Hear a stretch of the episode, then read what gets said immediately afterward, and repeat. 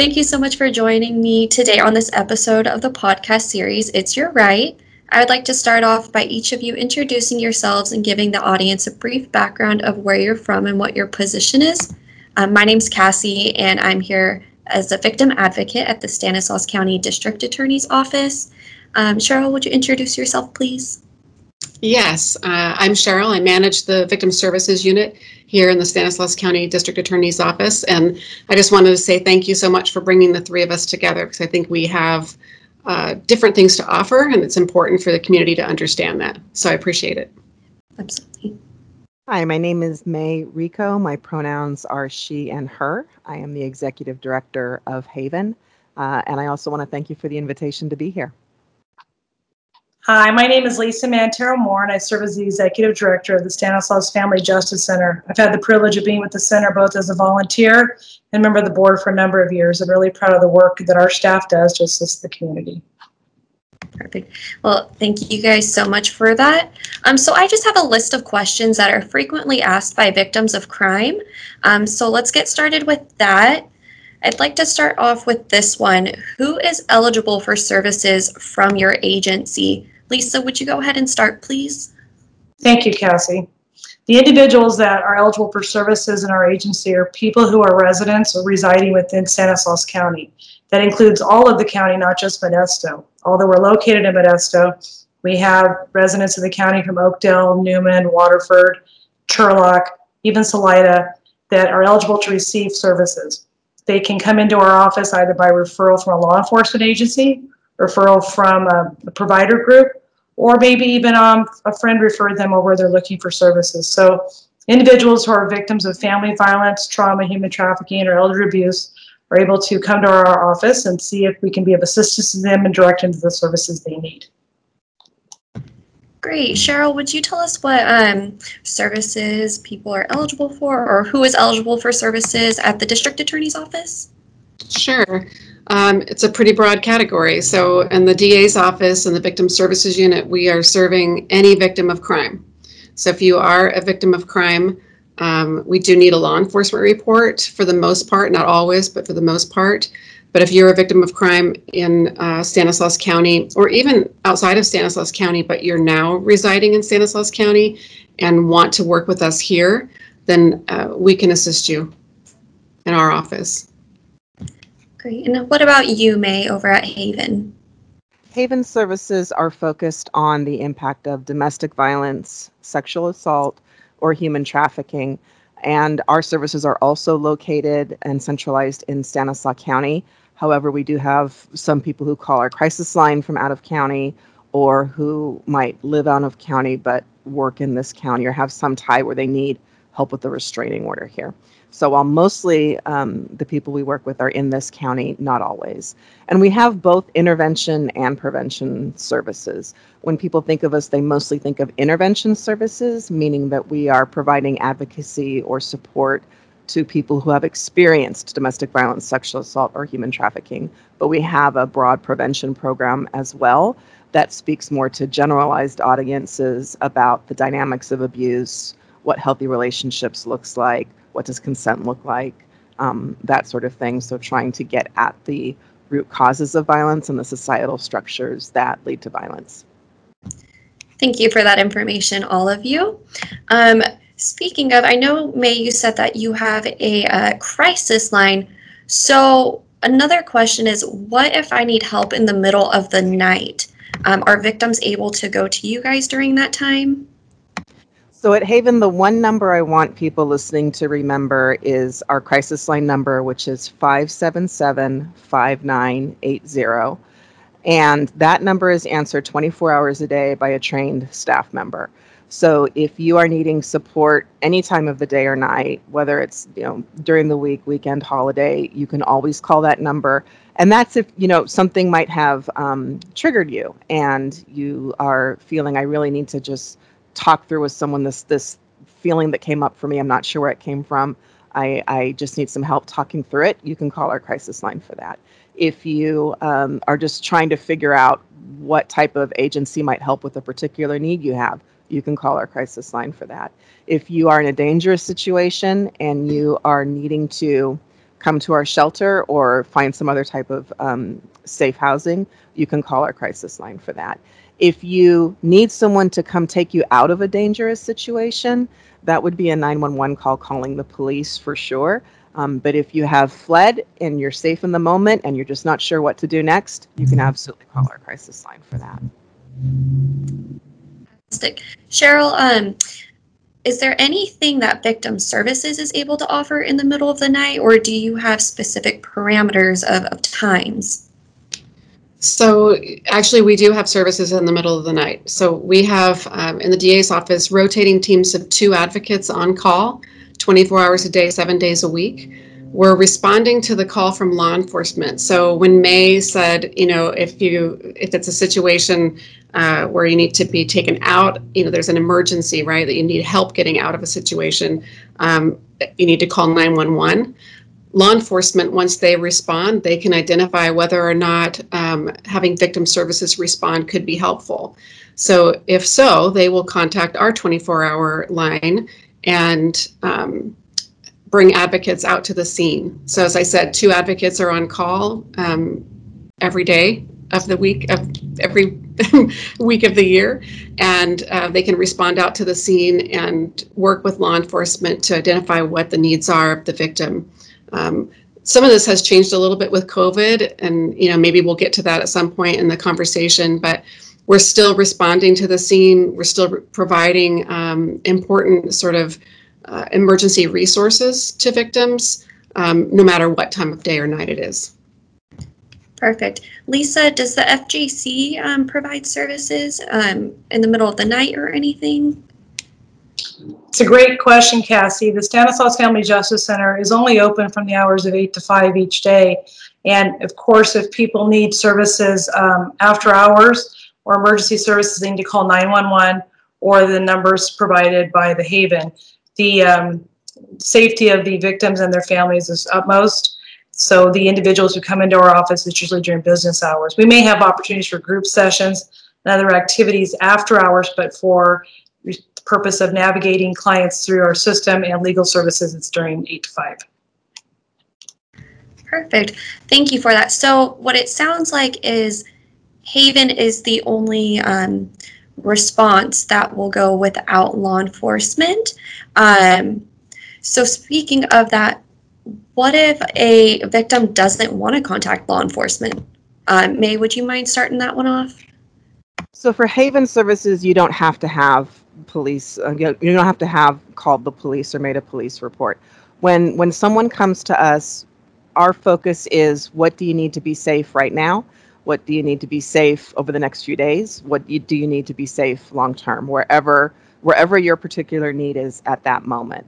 Now, as part of that conversation, we will absolutely talk about police involvement as one one possible response if you have not yet called the police but you guide that conversation and you decide whether that's going to happen.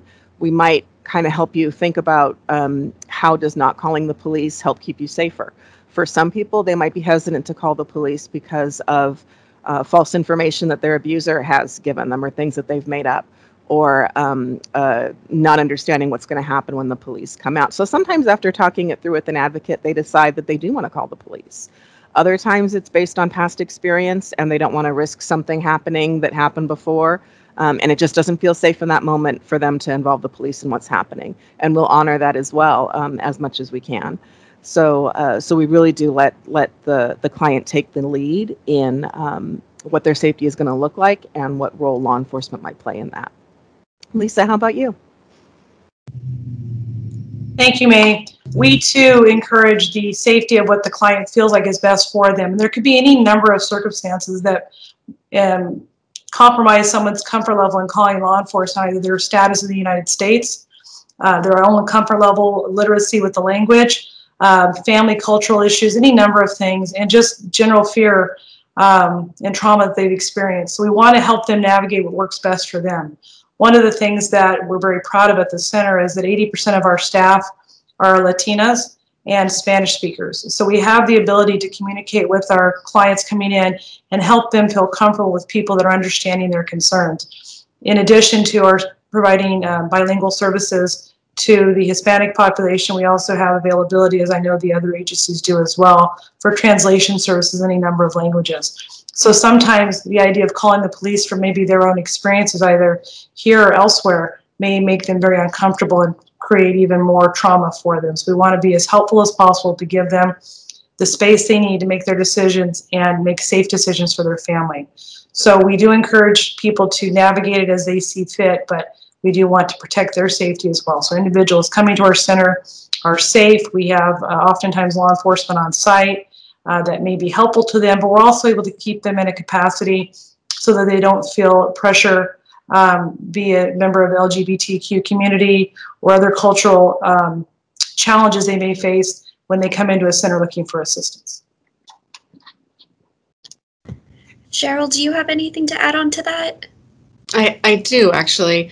Uh, and I, you know, for us, it's very different. So I'm really grateful for the partnerships with Haven and the Family Justice Center because they serve victims who aren't in a position right now to call the police. And we recognize that. We recognize there are reasons that people may not want to call the police right now, um, but they still need to be served. So it's it's a great partnership to know that they're there and they can help those individuals. For us, victim witness assistance centers were um, created by the legislature and we have to follow the California Penal Code in terms of the services we provide. So a law enforcement report for the most part is is required and part of that is because we're you know part of the role we play is to help you with a, a claim application to the california victims of compensation board if in order for us to help you get some sort of um, financial assistance with medical you know out of pocket medical expenses or um, counseling or um, heaven forbid funeral and burial expenses there's a whole variety of things that we can get help for you um, with the California Victims Compensation Board. However, for the most part, law enforcement reports are required for that. So we all have different roles to play, and you know, as, I said, it's it's terrific that there are options for victims because again, we recognize um, not all of them are in a position to call law enforcement, um, but if they do, and they've filed that report, we're here and can help them through the process, not only with CalVCB, as I mentioned, but also just how do you navigate the criminal justice system? How do you know how do you get through the court process? It's it's um, difficult at best. Fantastic. Thank you, ladies, for that information. Um, a really good question that we have here is I called the police, but now I don't want them to come out. I don't want anyone arrested and I don't want prosecution. What happens now? Cheryl, would you mind starting that one off, please? Sure. So that's very common. And if you're listening to this, um, you know, maybe you've had that experience before. Um, but it is a very common question that we get um, or concern that gets expressed to us by victims that we're serving. And the fact is, once the police have been called, and maybe you didn't call them, maybe a neighbor called them because that happens. Um, but once they've been called, they have an obligation to go out and see see what's happening. Um, they need to find out if everyone's safe. Um, they need to investigate what exactly is happening. Um, so, you know, we understand that sometimes an individual may call the police because they want they want everything to just calm down, right? They'd like a law enforcement officer to come out and just you know, tell this person to stop, make them leave for a few hours, try to get some cooling off period. Um, or, as I said, maybe a neighbor has called. Those things happen. Um, and sometimes you change your mind, or it, it turns out that now law enforcement has found something that's going to cause them to have to make an arrest in the case. Um, it's that is law enforcement's job. They have they are the ones that have to come out because their job is to keep people safe. And then ultimately, the report may be sent to our office um, for prosecution. And we then have a legal obligation to look at that report and determine whether or not charges should be filed. We do take into consideration, attorneys that are reviewing the reports do take into consideration um, all the elements uh, everything that's in front of them and even what the victim has to say. But at the end of the day, their response, those attorneys, their responsibility is to the state of California. So they may have to file charges. They may have to pursue prosecution because that's their that's their legal obligation. Um, but we we recognize that that's a challenge. So what now? Right? That was the I think that was the last part of the question or the or the question itself. Um, really the only thing there is to do for a victim of crime is tell the truth. That's it. Just tell the truth about what happened. So if the case goes forward in prosecution, we want to do everything we can to help keep you safe. So we're going to provide all the services that we can in our unit and refer you out to places like Haven and the Family Justice Center um, because, as you've heard so far, they are able to do things that are different than what we can do. Um, but ultimately, you could be in a position where you don't really want prosecution, but it's going forward anyway. And in those cases, we're going to do everything we can to support you through the process. All that's required of, of any individual taking a witness stand is to tell the truth, whatever that is. And um, all the parties go forward and, and do their jobs. You know, from our perspective, what we want is for that individual victim to be safe we want that offender to be held accountable. That's a that's it. We could get into a giant conversation about all of that, right? Um, but that's really where we're coming from, and we know that there's inherent risk in all of that. We we we know that, so we want to do everything we can to help keep the individual safe and get someone all the resources that they need in order to do so. I don't know if anyone else has any other comments about what now? May, is that something that you could comment on? Yeah, I mean, I think the only thing I would add to everything you said, Cheryl, is if you are the victim in a case that's moving forward and you are feeling scared and anxious and you're not sure what's happening, I mean, so much of so much of those emotions come from not understanding the process. Ask questions. Never be afraid to ask questions. You, you, you will have a victim witness advocate assigned to you who that's their job is to help you understand um, what's happening, they are more than happy to do that. Um, our advocates can help with that. Advocates at the Family Justice Center can help with that. And you know, we find the more information that you have and the more you understand about the process and what the next step is going to be, the more it feels like um, you're a little more empowered as you go through the process. So, so never be afraid to ask questions. Lisa, did you have anything to add on to that? I think both May and Cheryl have been great in reassuring the public, don't be afraid to ask. And not, not knowing the process, not understanding what it entails is very complicated for individuals in, in uh, distress. So we want to make it as easy as possible, provide them the resources. And just as a small example, many years ago, before our Family Justice Center was open, we were touring other Family Justice Centers. And what really stuck in my mind that first day of these tours was an individual that was sitting in the lobby when we went to that office. Um, and they were just sitting there in the lobby. Um, and I thought maybe they're waiting for their appointment time. What I learned after the fact is that was the fourth day they had come to that lobby and they had not found enough strength and resolve to go to the counter and ask for help. So it's our job to understand that people may not be able to um, speak the language that we know, be it verbally or emotionally understand what we know because we we have a comfort level with the process and there's a lot of fear. And so we have to understand the fear at their level and offer services that make them comfortable. And so it, it means changing our, mode, our modes of operation to meet the people that come to our door. And I can assure you that the family um, families that go to Victim Service Agency for the DA's office find that care and support. And I can assure you when people work with the Haven, they find that care and support and they find advocates, which then grows relationship for them and their families for positive futures. Thank you so much. Um, so I know you were talking about, you know, having to to change the way to help people sometimes because there can be a significant amount of fear.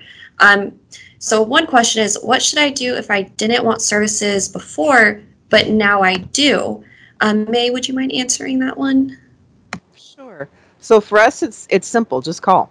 Call the crisis line number 577-5980.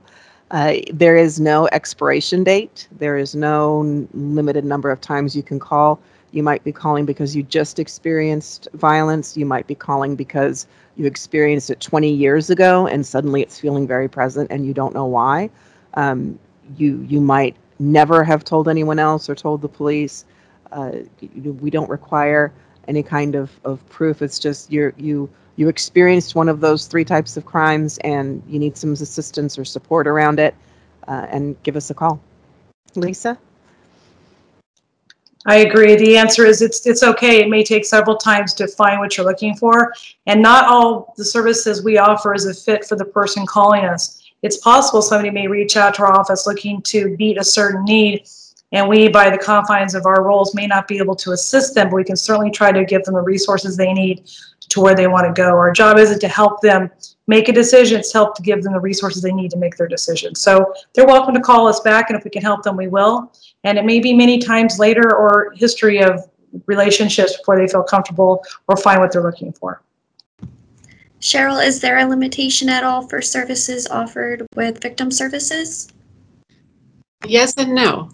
Um, so we do, just as you've heard, we, we want you to call. So if you didn't want services before and you've decided now that you do want some help, call. So I haven't given you a number yet, so I will give you a number now.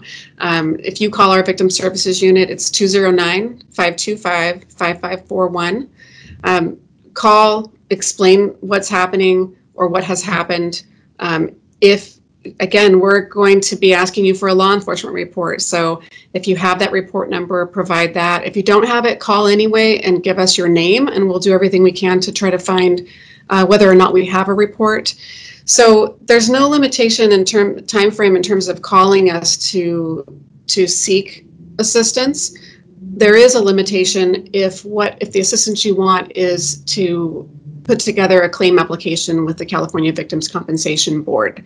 Um, there, it's now seven years from the date of the crime, but there there is um, a restriction there. So, but if you're you might not be sure about any of that, right? When it happened exactly, you know, what the date was, et cetera, just just call that number, um, 209-525-5541. If you call that, let us know who you are, and we'll do everything we can to figure out whether or not we have a law enforcement report.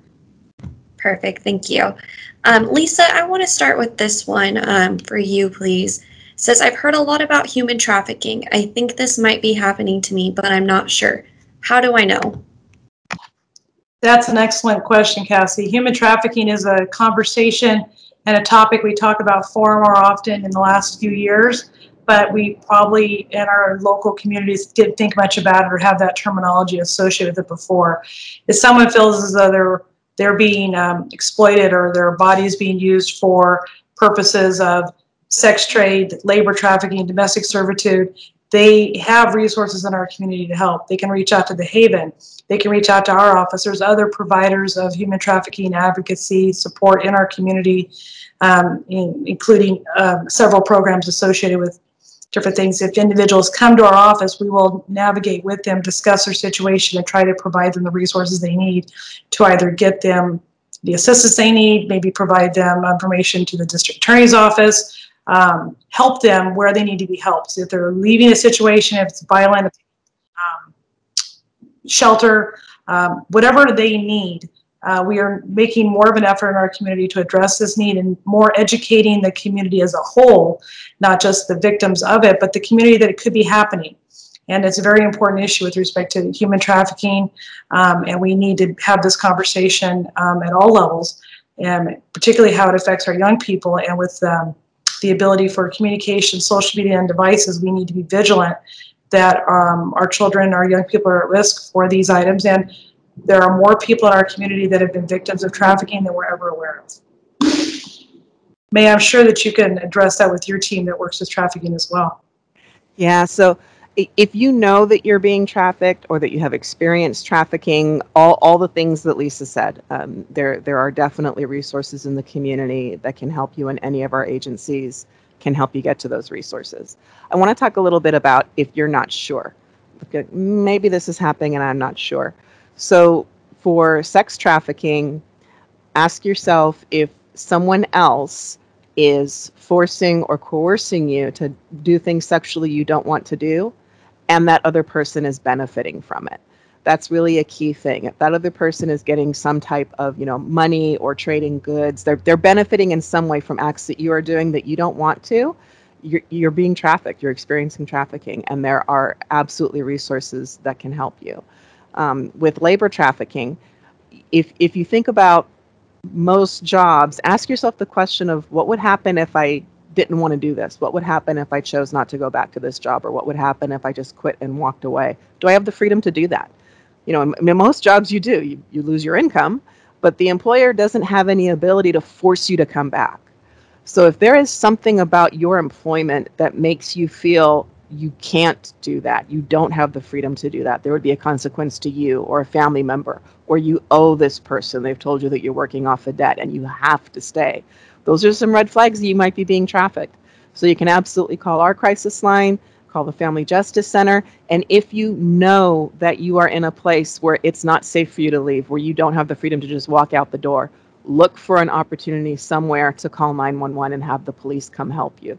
If you are at a doctor's office and, and have a, min- a minute with the doctor alone, any any system like that where you have a minute with someone alone, um, telling them the person who's who's out there in the waiting room is hurting me. I need you to call the police, and I need you to keep that person from me until they get there, and the police will get you somewhere safe.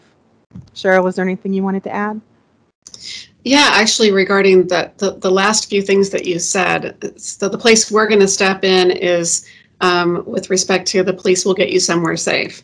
Um, so if you do call law enforcement, um, right now we are consistently reminding law enforcement that they can call us out to the scene for that. That you know that's an area where we can help, um, including like putting someone somewhere safe. Um, while we then work with agencies like Haven and the FJC and without permission to figure out what happens next. How do we get this person to the next safe place? Um, so if you do call law enforcement, you can ask for an advocate. You can tell them, I would really like a victim advocate to come out here. That's probably not going to be a natural thing for you to say, right? For one thing, um, it's very difficult in that scenario to see yourself as a victim.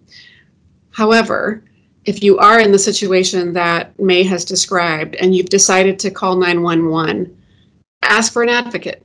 Just let them know. I would really like an advocate to come out here. And they know our number. They'll call us and bring us out to the scene. And it's just, we want to be there to help you um, feel more comfortable in the conversation with law enforcement and help get you to a safe place. Perfect. So, of course, victims of crime are not necessarily always adults. Um, so, I want to know do you, any of your agencies have specific services for children or teens? And can we start with you, Lisa? Thank you, Kassy. Uh, the answer is yes, we do have specific services for children and teens.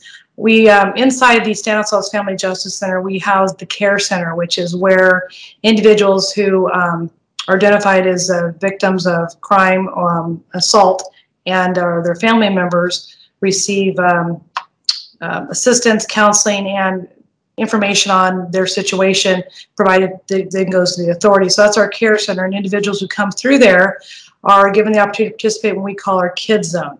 Our Kids Zone is um, our children's curriculum area where we have individuals who are but not only victims of family violence, but maybe family members or witnesses, where they can participate in our curriculum there. It has been different during COVID. I'm not going to um, dance around that, but we have a really wonderful program um, coordinated by Esmeralda Cuevas of our staff.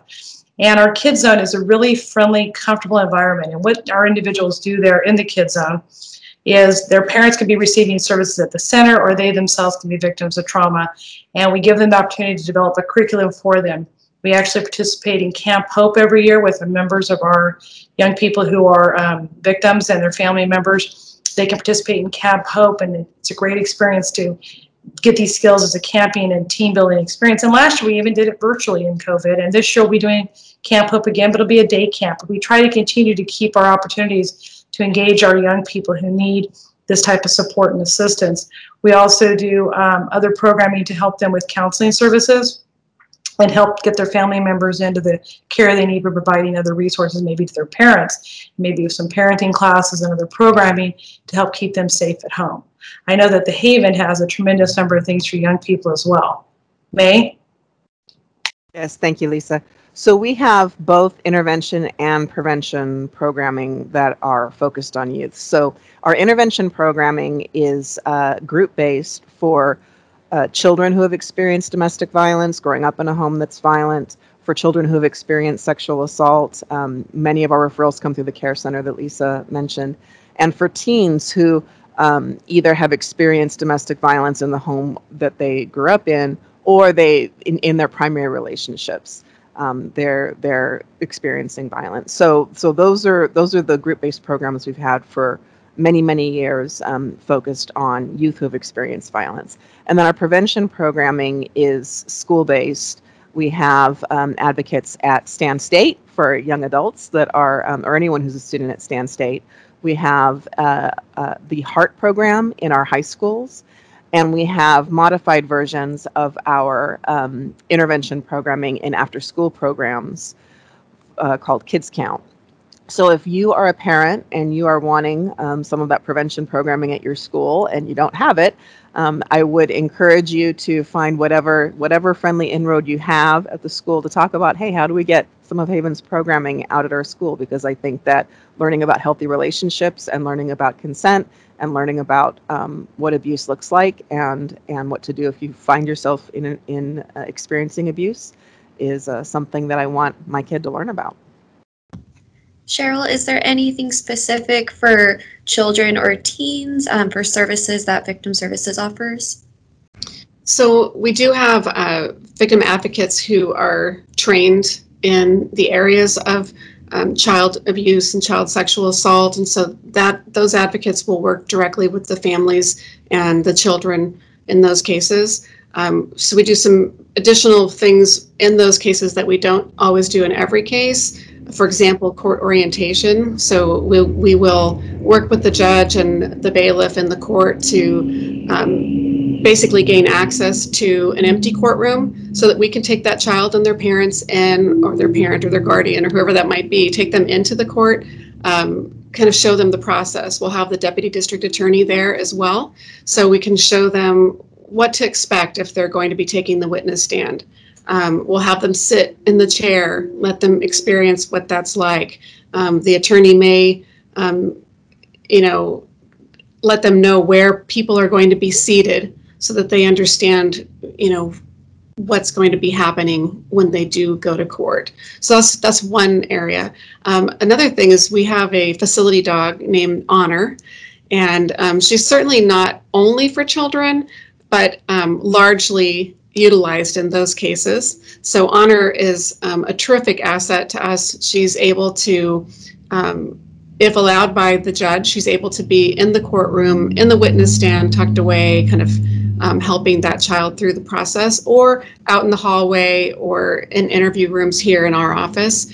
Um, but she's a, a, terrific asset to a child who, I mean, that's a very um, that whole process is very emotional, very traumatizing for adults. So um, you can only imagine the impact on children.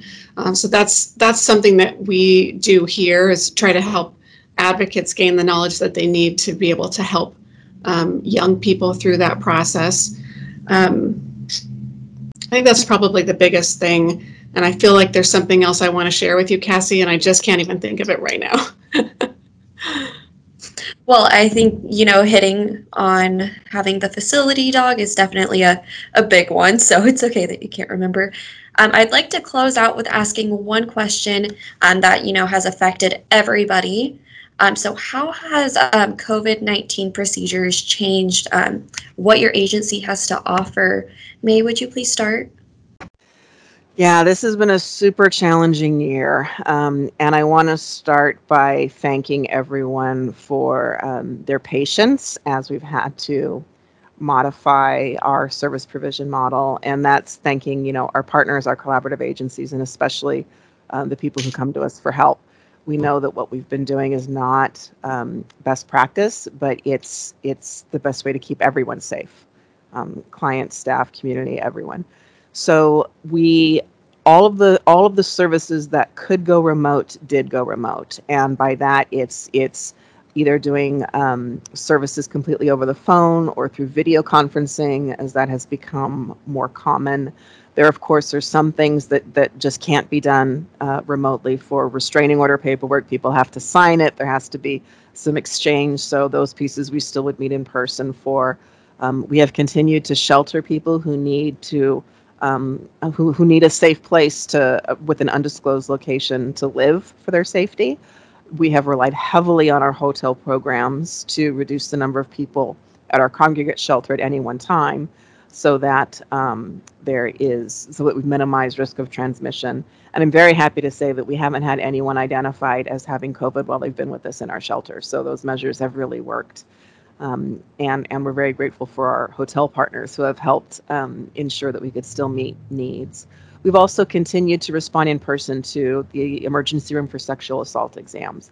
That was something that we we felt um, we needed to do. And again, our thanks to hospital partners with all of the precautions they were taking. Our staff felt safe um, going in and still responding and able to be there and focus on what the victim needed us to do. So we're grateful for that. Everything else. Um, uh, shifted and our support group stopped for a very long time. We are starting to um, try and play with them in some type of virtual group setting with with some mixed results. Our youth program was probably the hardest hit, um, so I don't know that that will will really be able to get back um, functioning the way it was until we're able to be together again in person. But our staff are doing the best they can with with reaching out virtually and putting together activity kits for families to pick up and take home, and and and trying to figure out other ways to do that um, you know, we're just looking forward to being able to be together in person um, again and uh, providing services in the way that we know the community needs us to. Lisa, how's it been there? May, in our situation at the Family Justice Center, mirrors what you've had to do, as many other organizations have had to do throughout our nation. We have totally become um, conversant on by Zoom, video conferencing, and other platforms to talk to people like we're doing for these podcasts, which has been great. It's probably something we never tried before, and certainly something we're going to keep in the future. Not wanting to take away from our human contact, but not wanting to lose our opportunities to touch with people. We've modified our service uh, delivery. We stayed open entirely through COVID. Very proud of that. Our staff work remotely to continue to provide services to our clients and their families. We've activated curbside pickup, document signing outside, other types ways of being creative. Our Kids Zone programming went from being in-house to where they picked up their curriculum packets, took them home with them. We still continued our Camp Hope under modified circumstances using iPads and other devices. We never thought about camp before that we would do these things. I would agree that our hardest hit area has been our young people and our youth services. And we do hope once we can be together again, we can have that as robust and even grow it from there. So I do think as tricky as COVID has been and harsh as it has been to all of us and our family members and everybody we serve, we appreciate people being flexible, the phone calls, the coming into the center, uh, safety first, because we do have to make sure we protect all the people that come in. So we are still maintaining our COVID protocols and much of our staff is working remotely, which has been very helpful for us going forward in our future, we're going to be able to take some of these things we've learned during this past year and implement them for ways to maybe reach out and touch a community we couldn't reach out to before. So we're trying to be creative with our future after COVID, but during the COVID experience, it has certainly forced us to uh, scratch our heads, come up with other ways to serve people, be creative, and um, we miss being in the same rooms with each other, I think, just like everybody here on this call does.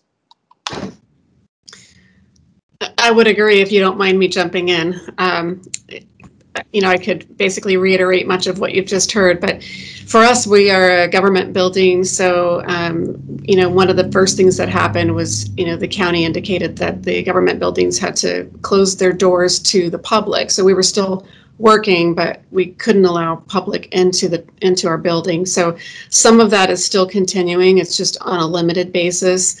Um, so that's been difficult. We were very used to working with people in person. However, we've quickly um, you know, what is a year ago now, sadly.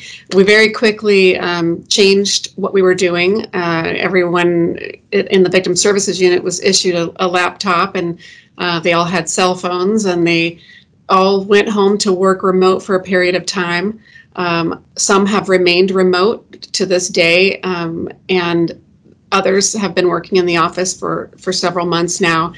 But pretty much um, in terms of communicating with victims, uh, helping them understand their rights and understand the services available to them, making calls for referrals um, to help victims, getting people through the California Victims Compensation Claim. We've been able to do all of that over the phone and online.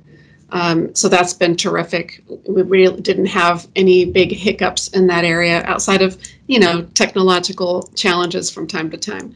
Um, but we've been able to continue those services.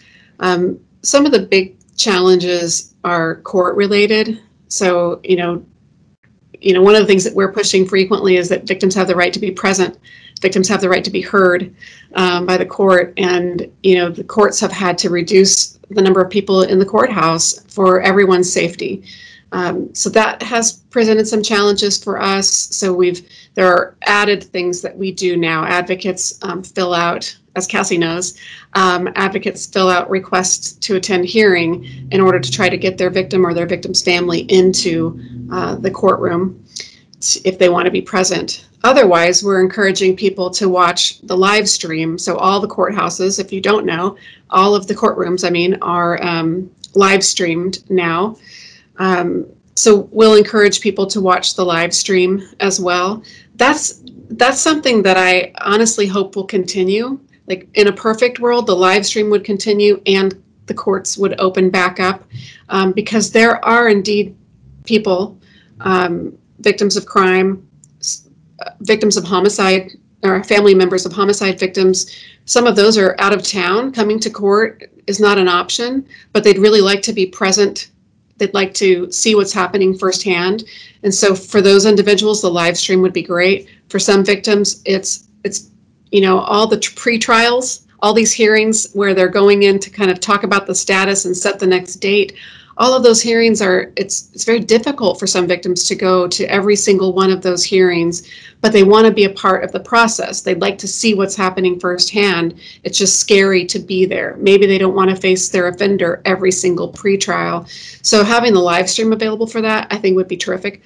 No one on this call gets to control whether that happens or not, but um, with any luck, there's some, you know, the court's watching this at some point and- they'll, they'll hear what we're saying uh, because I think that would be terrific. But that's, you know, that's that's been challenging. Um, just that um, person-to-person contact, you know, not having that has been challenging, not only for us with victims we serve, but also for us with each other, um, because there's been, I mean, several, a handful of us, half of the staff actually have been remote pretty much the entire year. Um, so that so there's some, you know, challenges that we face there, right? Because we're very used to working together.